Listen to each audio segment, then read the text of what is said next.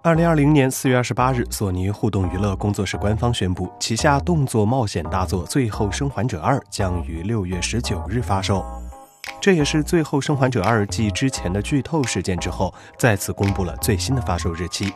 而另一款受到玩家们期待的大作《对马岛之魂》也将在二零二零年七月十七日正式发售。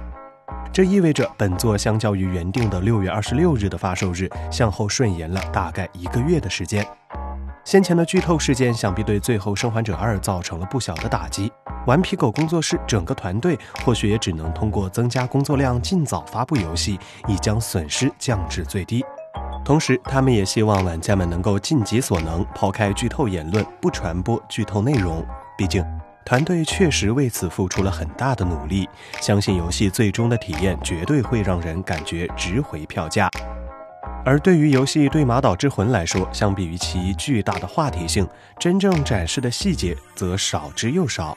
公开的内容似乎仍以背景、人物和剧情为主。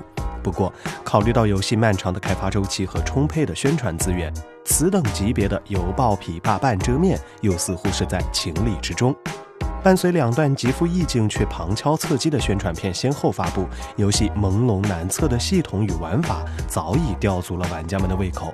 也正因为此，未来核心玩法的呈现或许将成为主宰本作命运的胜负手。不过，这也需要玩家付出更多的耐心来等待。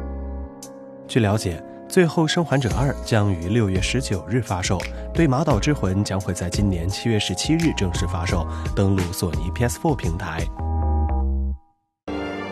请扫描以下二维码，添加关注“游戏风云”官方公众号，更多精彩好礼及互动内容，你值得拥有。